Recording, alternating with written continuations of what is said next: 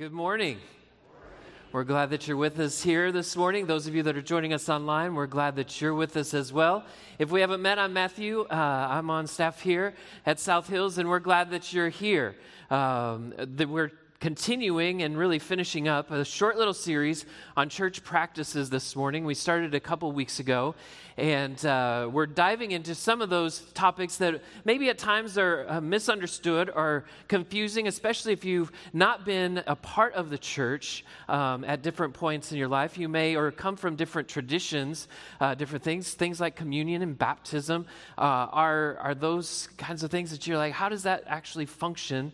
Um, here. And so this morning we're going to continue that and finish that up uh, by looking at one more church practice. But last week we kind of took a break. Uh, Paul was here, Paul Edwards was here, and um, it was great to have him. And, and he spoke about praise. And just in way of review, one of the things that Scott talked about when we started this church practice series, he mentioned a couple of things that I think are relevant for us to be reminded of. He talked about things like singing prayer and scripture reading and teaching. Uh, singing, we talked a little bit about that last week with Paul, this idea of praise that if we understand who God is in our lives, and even that last song, right? How great is our Lord, right? Like you think about the grandeur of that, that at some point when Jesus returns, all the earth is going to sing praise. They're going to recognize who God is. Whether they like it or not, they're going to understand who God is. And as believers, we have this opportunity that on an individual basis,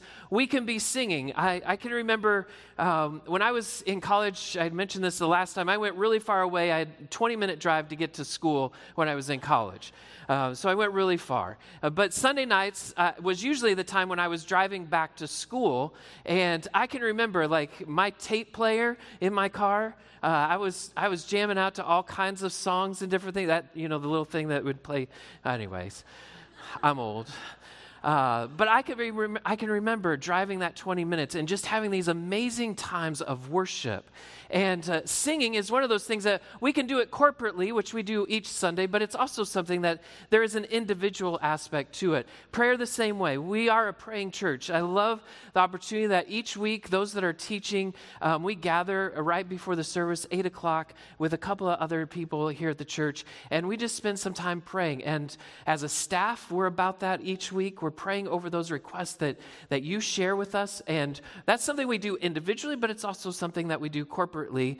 Scripture reading and teaching as well. Those three things are all practices that are a part of the church, but there is a bit of an individual aspect to them as well as the corporate. And then, as Scott talked about, the last, the first two things, uh, communion and baptism, these are practices or ordinances that really we find in Scripture that God, uh, through Jesus, ordained those things to be a part of the church the corporate gathering of those believers. So, communion and baptism represent, are represented in those that are uh, in their saving faith. They have said, I am following Jesus. And so, in that expression, there's baptism. And we uh, celebrated that last week with a couple of baptisms. And then, communion really is as well something that we do corporately, not individually. And as believers, we have that. And then we, Scott mentioned that there was a third one. It's really not an ordinance per se, but it still is a practice of the church. And this is what we're going to talk about this morning. And we're going to talk about membership. And uh, there's all kinds of things that we could talk about when it comes to membership. But all of these things, when we talk about them, often come back to a misunderstanding or just not, un, not knowing what we're talking about when we talk about baptism or communion or membership. And so this morning we're going to focus on membership, and it's something close to my heart uh, as I work through um, some doctoral stuff. This is the focus of what I've been spending some time on. So I joked with our prayer team this morning, and I said, I have all of this knowledge, so be prepared. We're going to go for about four hours. Um, that's not true. I'm going to condense it down. I'm going to give you all that I can um, over the next couple of minutes um, to share with you about the value and the purpose of membership. And to do that, uh, we have to have an understanding of what the church is. And so, what I want us to do is start by going to Acts chapter 2. Acts chapter 2. We're going to pick up where Scott left off with baptism a couple weeks ago in Acts chapter 2, starting with verse 41. And as you're going there, uh, I just want to give you some background um, to our passage here this morning. And the background begins with Jesus back in Matthew chapter 16. In Matthew chapter 16, Jesus has been teaching, he's been performing miracles, he's been doing lots of things. In fact, his name is growing amongst different people, and those that like it and those that don't like it. But one day, he's with his disciples and he's walking uh, with them and uh, having a conversation with them, and he says, Hey guys, I want to know who do people say that I am? And so these disciples start to tell Jesus who they hear. There's uh, different names that come up and different people that they address. And then Jesus says, Those are all great. I hear what the corporate group of people is saying, but now you guys who have been close with me over the last few years, who do you say that I am? And Peter, I don't know if you know this about Peter, but Peter usually spoke before he thought. And uh, Peter, who is one of the disciples, he speaks up and he says, Jesus, I know who you are. You are the, the Christ, the Son of the living God.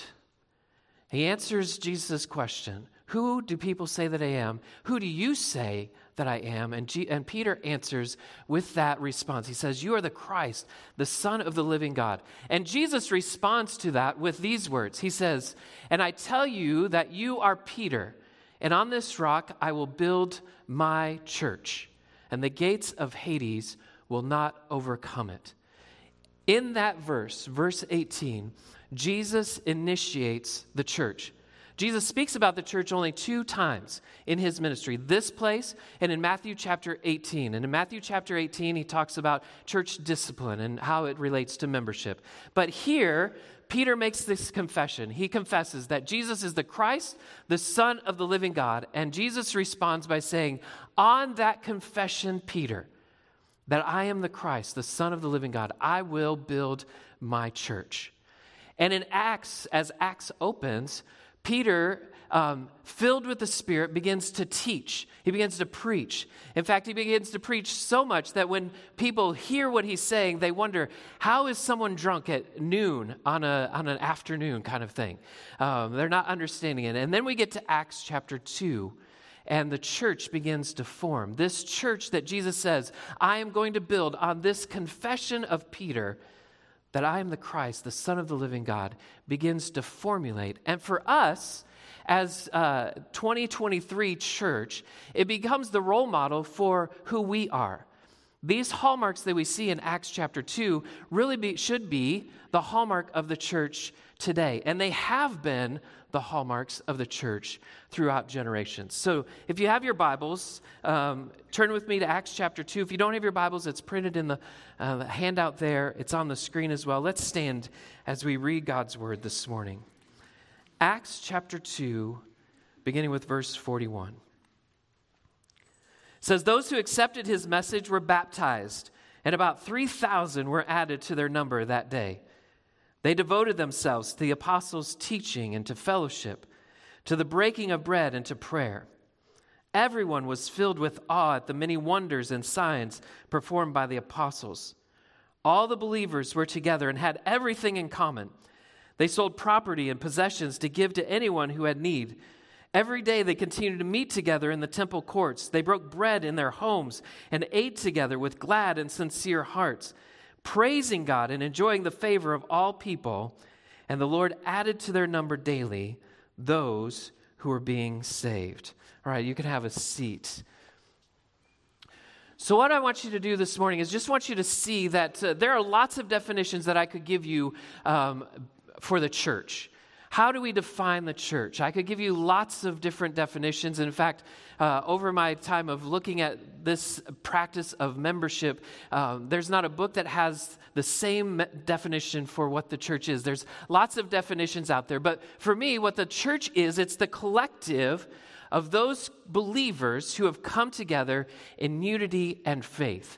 And uh, for the early church, here in Acts chapter 2, these hallmarks become kind of the role model for us as well. And it begins with verse 41. Let's go back. And verse 41 says, Those who accepted his message were baptized, and about 3,000 were added to their number that, that day. Now, this is an amazing point of the early church, right?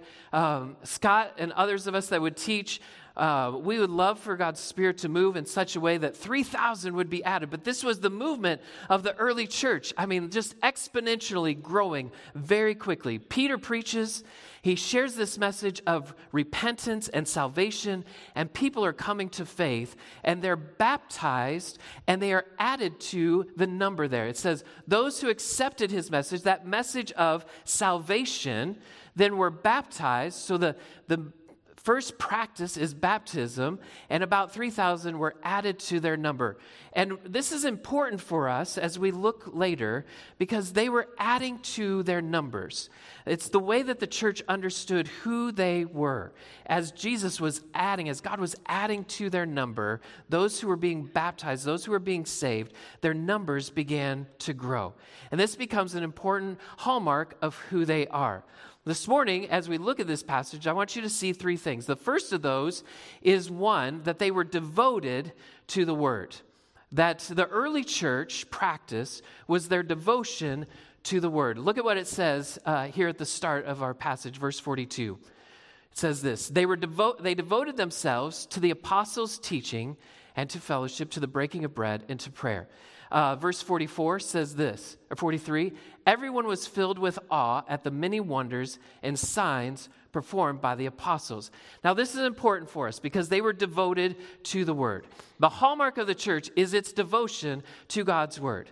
That as you look at the church and as it gathers even today, one of the first things you should ask when you're stepping into those places, those houses of worship, is are they devoted to God's word? Because the hallmark of the church is its devotion to God's truth.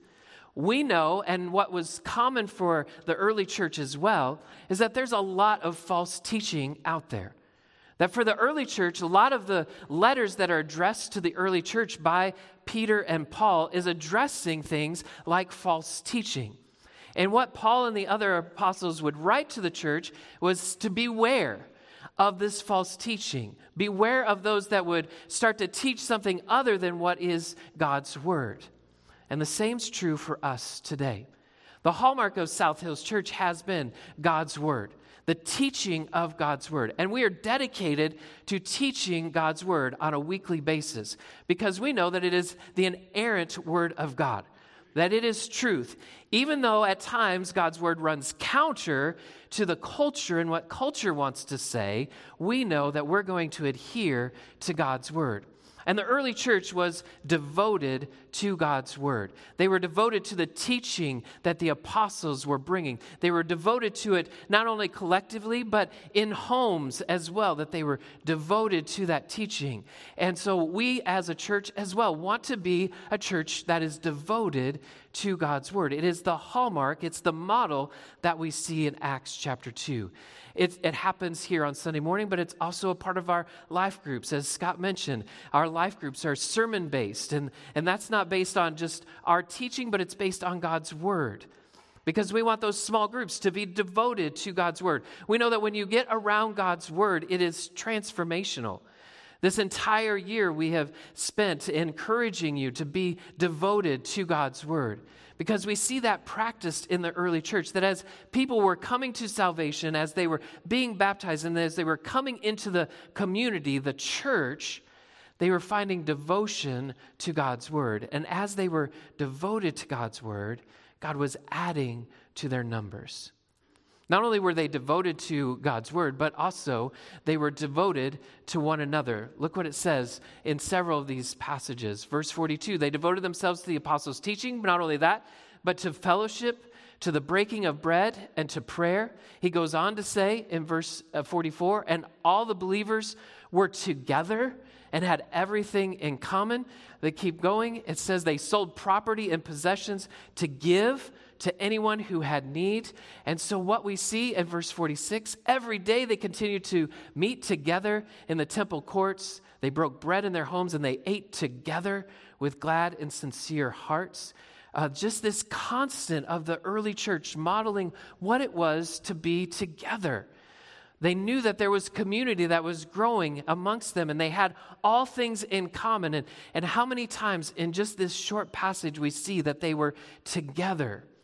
They spent days together. They spent meals together. They had everything in common. They were even selling their possessions. Now, you look at that and you say, oh, wait, hold on. I'm not selling all my possessions to come into this. We're not asking you to do that. We're asking you to be together, right? They were devoted to each other.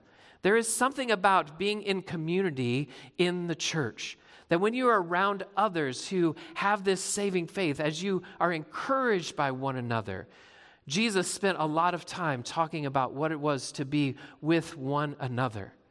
He shared with them often about being one and being in community with each other. And that one another stems from the fact that what we have in common is our faith in Christ. That we believe that Christ died on the cross and rose again and offers us salvation. We hold that in common. Now, we may have differences in other places. In fact, the early church was coming from all different walks of life. And as they were coming together, they turned cities upside down. There were political leaders who would look at the early church and say, Holy cow, look at how together they are. We've never seen a group of people so together. And, and not only together, but as they're together, people were drawn towards them because they were devoted in caring for one another. One of the reasons that they were selling possessions, one of the reasons that they were doing that together was so that they could care for the broad spectrum of people that were gathering in the church in Acts chapter 2. Rich, poor, Galilean, whatever they might have been, they were all coming together and they had all things in common. And the public looked at that and they said, Wow, it's amazing. They're taking care of our poor people better than we're taking care of that. And the church continues to be that today. We're to be devoted to one another. Again, in this collective community that we are, we're devoted to one another. We want to encourage one another. We want to care for each other. We want to lift each other up. We want to mourn with those that mourn, and we want to care for those who are joyous and celebrating and honoring them. That's what the collective community of Christ is about. Not only were they devoted to the word, not only were they devoted to one another, but they were also devoted to outsiders. Look what it says in verse 47. It says, praising God and enjoying the favor of all the people, and the Lord added to their number daily those who are being saved. This early church community not only was devoted to one another, but they were devoted to outsiders. You see that they had such a passion for what they had discovered in Christ through baptism and the communion with one another that they were attractional to everyone else outside of that community. How do I know that? Because God added to their number on a daily basis. There were people that were coming to faith on a regular basis, and not just here in Acts chapter 2, but we see it in other places in Acts that God was adding to their numbers because the early church was devoted to outsiders. You see, the church as we know it, can get very insider focused. We can devote ourselves to making sure that we're okay. Those of us that are on the inside, even our language sometimes within the church speaks to our insider focus. We get concerned about the things that are near and dear to us. And we get this insider focus that we forget that as believers, Christ has called us to be outsider focused as well. Yes, we are caring for one another on the inside, but we're also concerned about the outside world as well. I don't know if you know this, but the outside world has no desire to follow after God. I don't know if you knew that. That they're that, that just like us, they're sinners. And they are walking through this life, and there is darkness, and there is hurt, and there is pain, and there is suffering. And they're looking at the life that they're living, and they're wondering, what else is there? Is there something more? And if, as the church, we're not devoted to the outsider, then who's going to tell them that there is a hope and peace in Jesus Christ? If we become so insider that we forget about the outsiders, then we really aren't the collective church that God desires for us to be. We have to be outsider focused. And the early church was devoted to outsiders. They were devoted to making sure that people heard the message of Jesus Christ. That, and as they heard that message, they were baptized. They were brought into this community. And can you imagine stepping out of the darkness and stepping into that community and having all things in common? How beautiful that must have been. The same's true for us. The model that the early church had is the same model for us. And as you look at uh, the church and as you explore it, these three things should be what you see. You should see devotion to God's word. You should see devotion to one another. Does it seem like that the church is caring for each other? We want you to feel like family. And so in family, it's not always perfect. It always doesn't work like we would want it to, right? There's always crazy cousin Eddie that shows up to the family meals. We're kind of like that at times.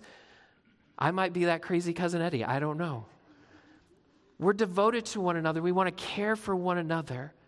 We don't want to hurt when others hurt. We want to encourage where we can encourage. But then finally, we want to be devoted to outsiders. We want people to not be outsiders. We want to bring them inside so that they can know this beautiful relationship that you can have, this transforming relationship that you can have with Jesus. And that role model sets the foundation for who we are. And as a church, we want those things to be the hallmark. And so that sets the foundation for us. And what I want to do for the rest of the time this morning, and just sharing about membership, because we have to understand what the church is in order to understand what membership is. And so, the next little bit, what I want to talk about is some of the reasons why we value membership. Why does, value, why does membership become important? And I want to frame that with questions that maybe, or statements that you maybe have said yourself related to the idea of membership. And so, here we go. The first thing that we see is the, the statement that you might make is the practice of membership is not in the Bible. And I would say, you're right. The Bible doesn't lay out a church membership profile. You can't go into the New Testament and find uh, how they laid out church membership. But I do believe that the Bible does speak to what membership looks like within the church. And so the first thing, the first reason why for membership is that there is a biblical reason for membership. There's a biblical reason for membership. And the first thing I would say uh, related to that is that when we look at the Bible and what it says about the church, is that there is an inside and an outside. Look at 1 Corinthians. Uh, 1 Corinthians talks about this. It says in 1 Corinthians 5:12, "What business is it of mine to judge those outside the church? Are you not the judge of those inside?" Um, so, as the early church is forming, there definitely was an inside and outside.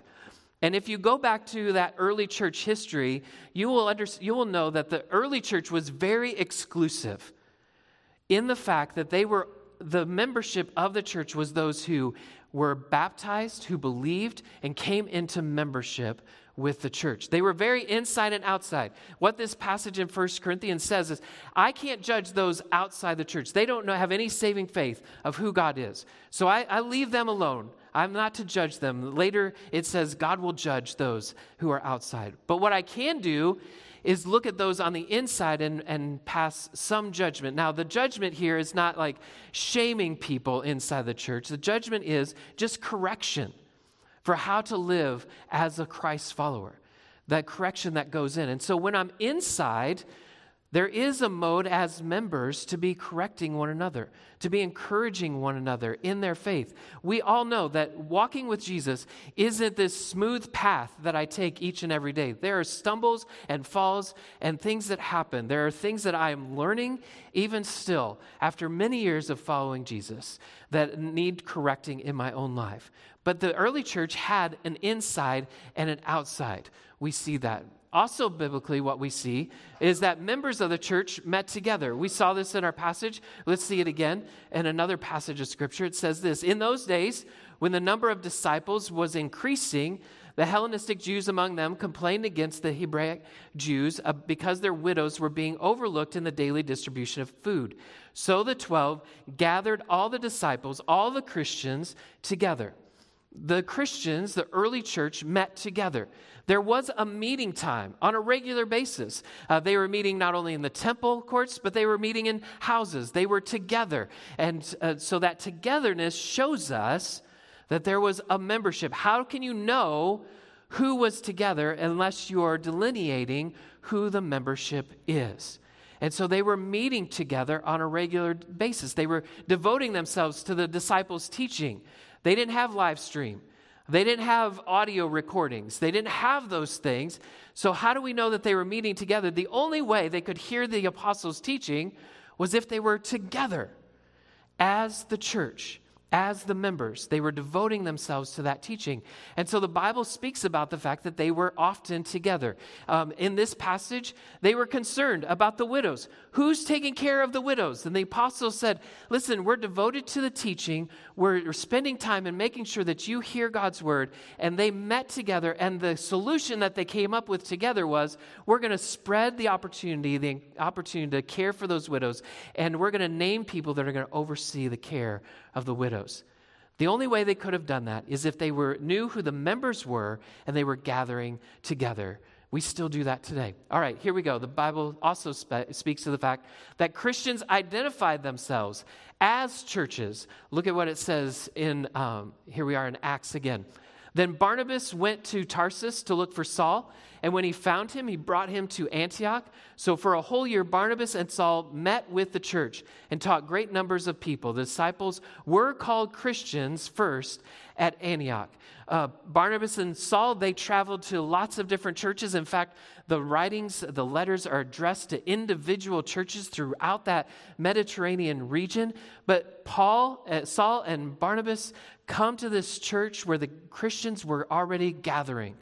That as Christians, they did not separate the fact that they were Christians from the church. It was a collective agreement that if they were a believer, they were part of the church.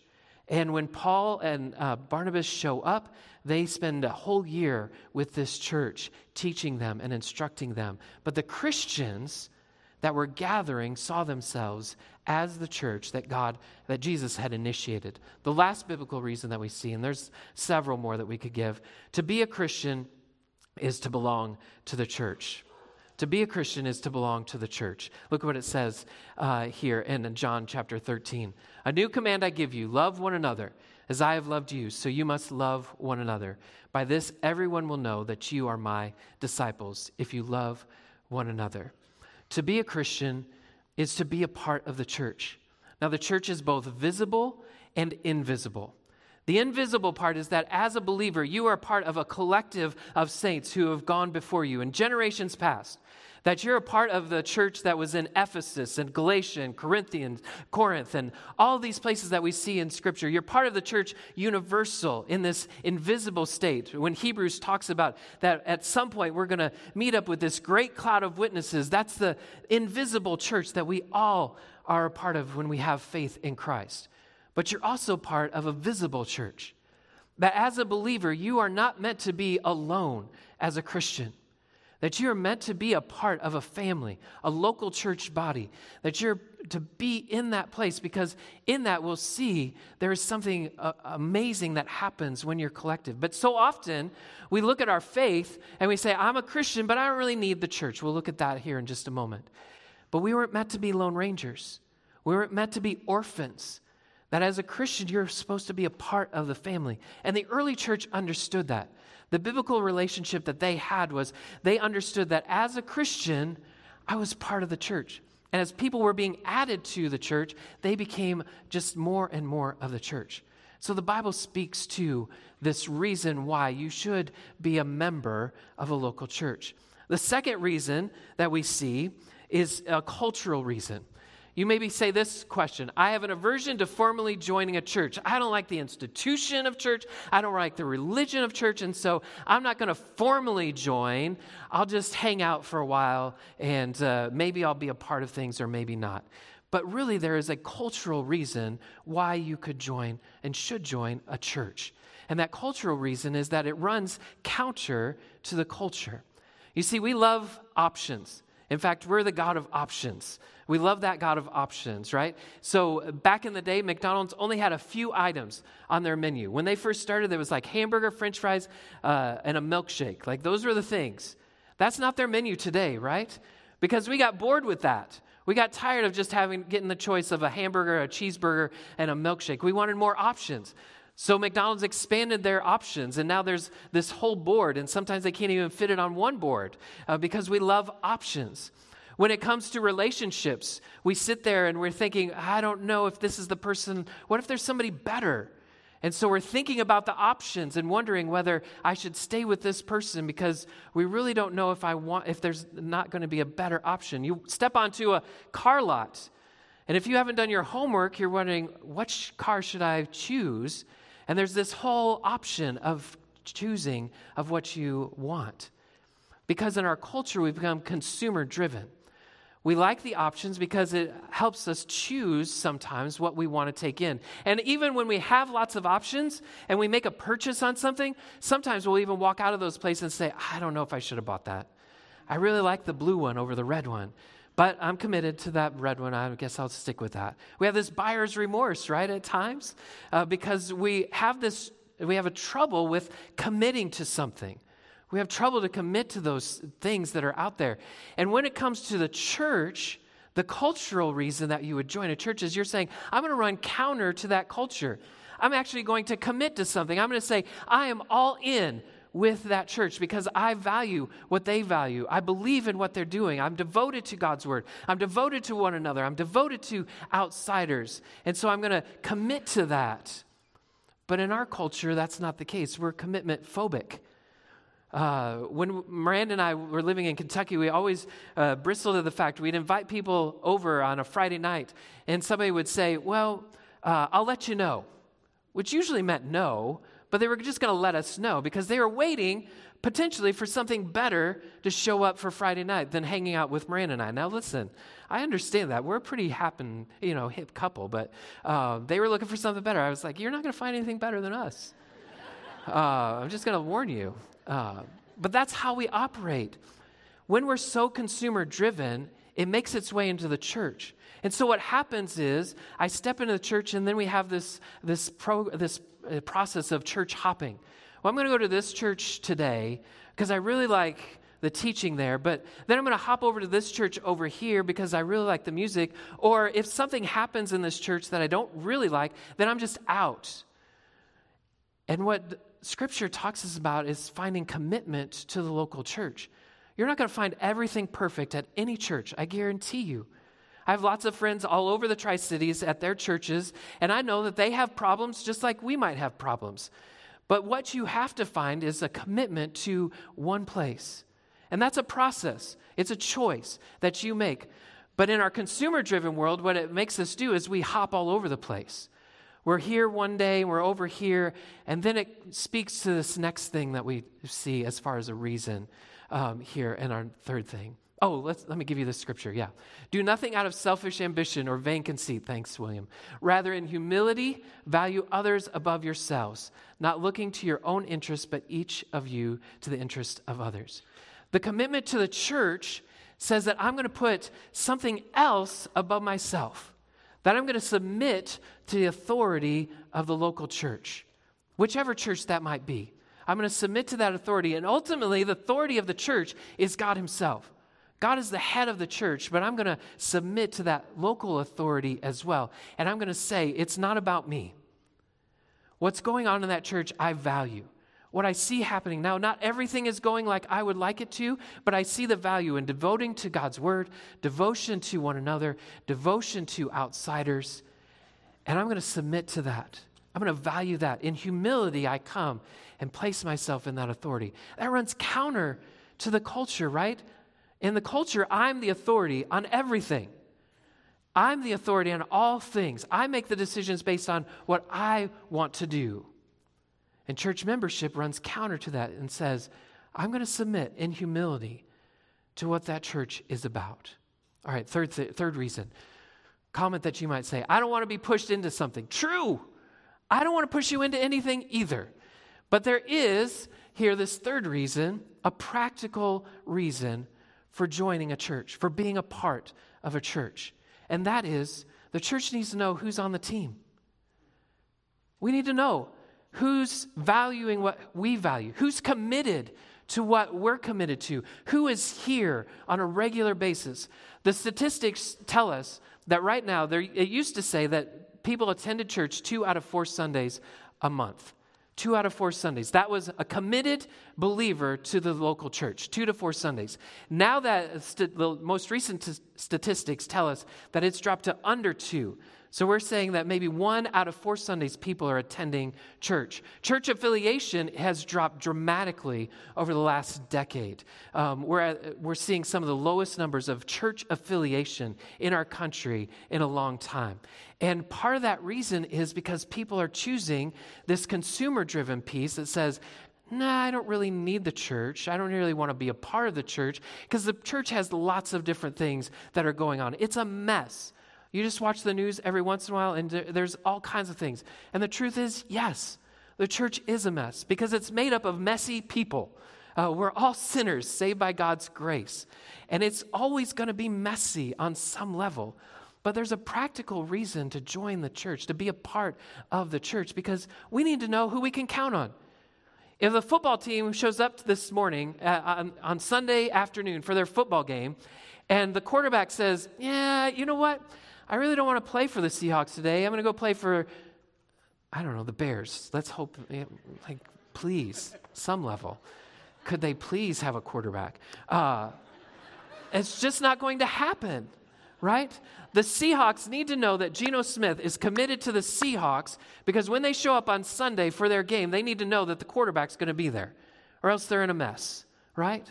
The church needs to know that too.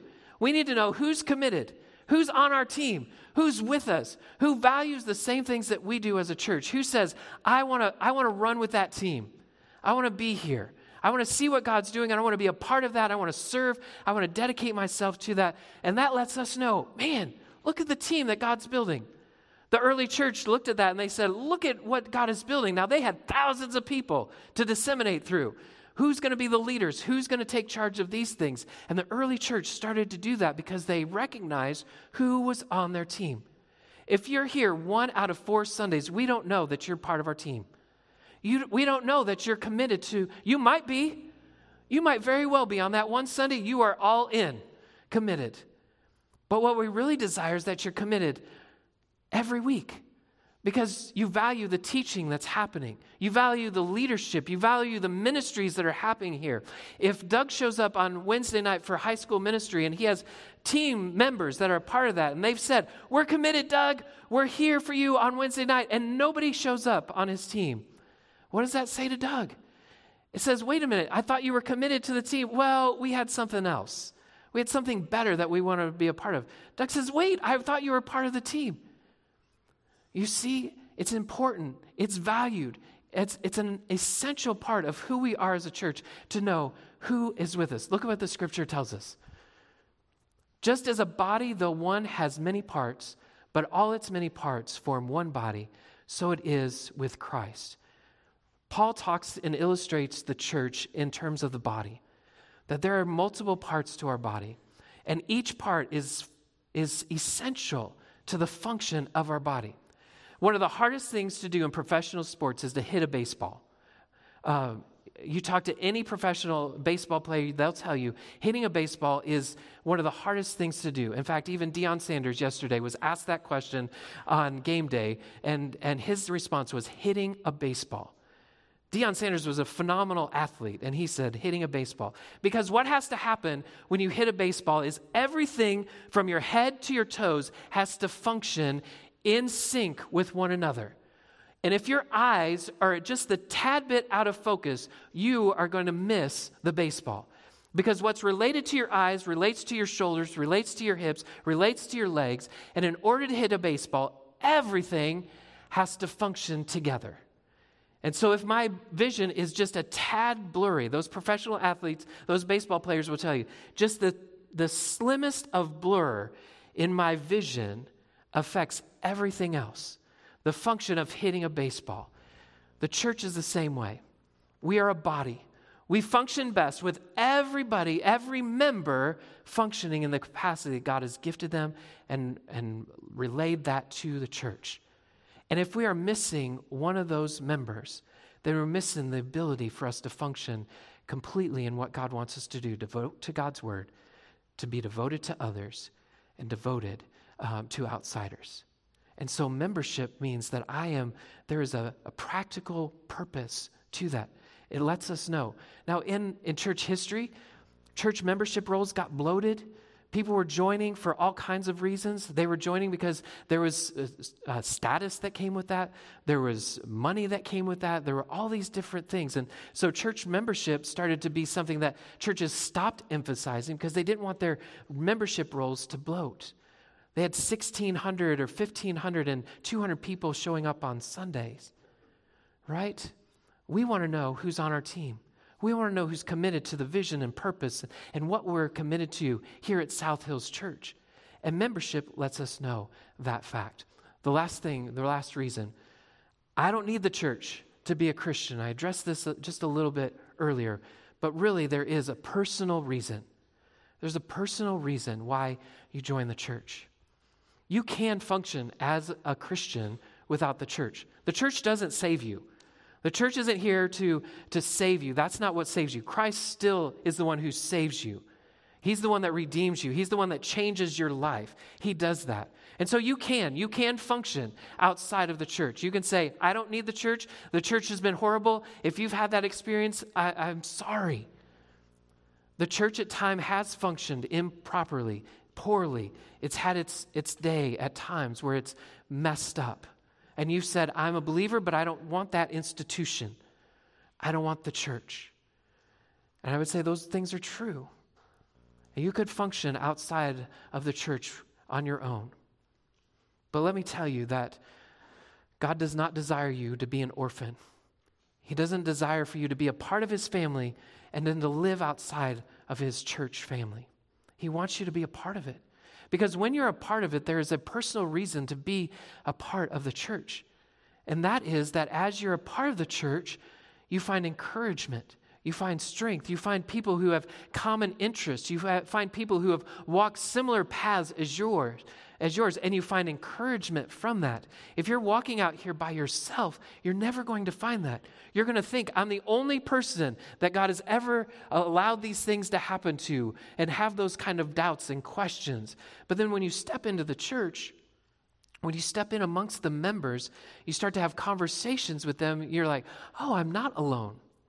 I'm not the only one. I'm not the only one that's struggled with this at times. No, you find a collective of people who have similar things. We, we center around who Christ is, and then from there, there's this personal growth that happens. On Wednesday mornings, uh, our, our women's ministry has started a Bible study on Wednesday mornings. They had uh, close to 50 ladies uh, this past Wednesday, which is incredible members who are coming to that and being a part of that. And why? Because there is a personal reason that we do life groups, we do uh, Bible studies like Wednesday morning and Tuesday nights. There's a reason that we're committed to those things because we know that as you step into those places, you find personal connections with people centered around God's Word. You find people who are like minded or maybe not like minded. And yet you find, you're like, oh, I didn't know I could get along with somebody who thinks differently than I do. It's incredible when that happens, right? But that's the collective of what we find. When you take this personal reason and say, hey, you know what? I've spent way too much time on my own. What would it be if I was a part of the church? If I stepped into it and allowed God to start to work and encourage me to find strength in my weakness, all of these different things. Look what the scripture says for this. Now you are the body of Christ, and each one of you is a part of it. You are the body of Christ. We're made up of individual members, but we come together corporately. And as we do that, this personal reflection that takes place, the growth that takes place, when I was uh, a kid, I was, I, am a, I've told you I'm a child of the church. Uh, I've grown up in the church. But as I look back at my life, how grateful I am for the different places that I had the church, because we are a collective, support me and encourage me. I went into ministry because my church encouraged me in that path. They said, Matthew, we see what God is doing in you. And they kind of pushed me that way when I didn't want to. This past January, when my dad passed away, I watched my mom's church envelop her and just care for her in so many different ways. And my family, my brother and I as well, who they know very well. When those things happen in our lives and you're separated from the church, there's no way that we can offer the personal care for you. If you're sitting out here and something tragic happens to you, and we don't know you, you're not part of the team, how do we care for you? How do we send others to encourage you or support you when those things happen? You say, well, I, it's never happened before. And I'm sorry for that. But we want that to be the case of who we are. We want to care for one another. And so, this personal reason for that you are a body of Christ. If you are in Christ, then you're in the church, you're the body of Christ. The last thing I want to share with you really quickly is, is how the road towards membership. The road towards membership. Just give you three real quick practical things. The road to membership begins with salvation. You can't be a part of the church until you give your life to Christ. That's just the fact. Um, the gospel is still real and it's true and it's transforming people's lives on a daily basis around the world. And to be part of the church means that it begins with saying, I believe in Christ. I want to, in faith, I want to follow him. I recognize that all have sinned and fall short of the glory of God, and I'm included in that as well. And it begins with salvation. It begins by saying, I hear this gospel message that Jesus loves me, He cares for me, He wants nothing more than to be a part of my life. And so that submission, that surrender begins with salvation, to give your life to Christ. It follows that then with baptism. Salvation leads us towards baptism. The model of the early church was people believed, they were baptized. And so, baptism is, as we talked about last week and the week before, is this outward expression of what Christ has done internally for us.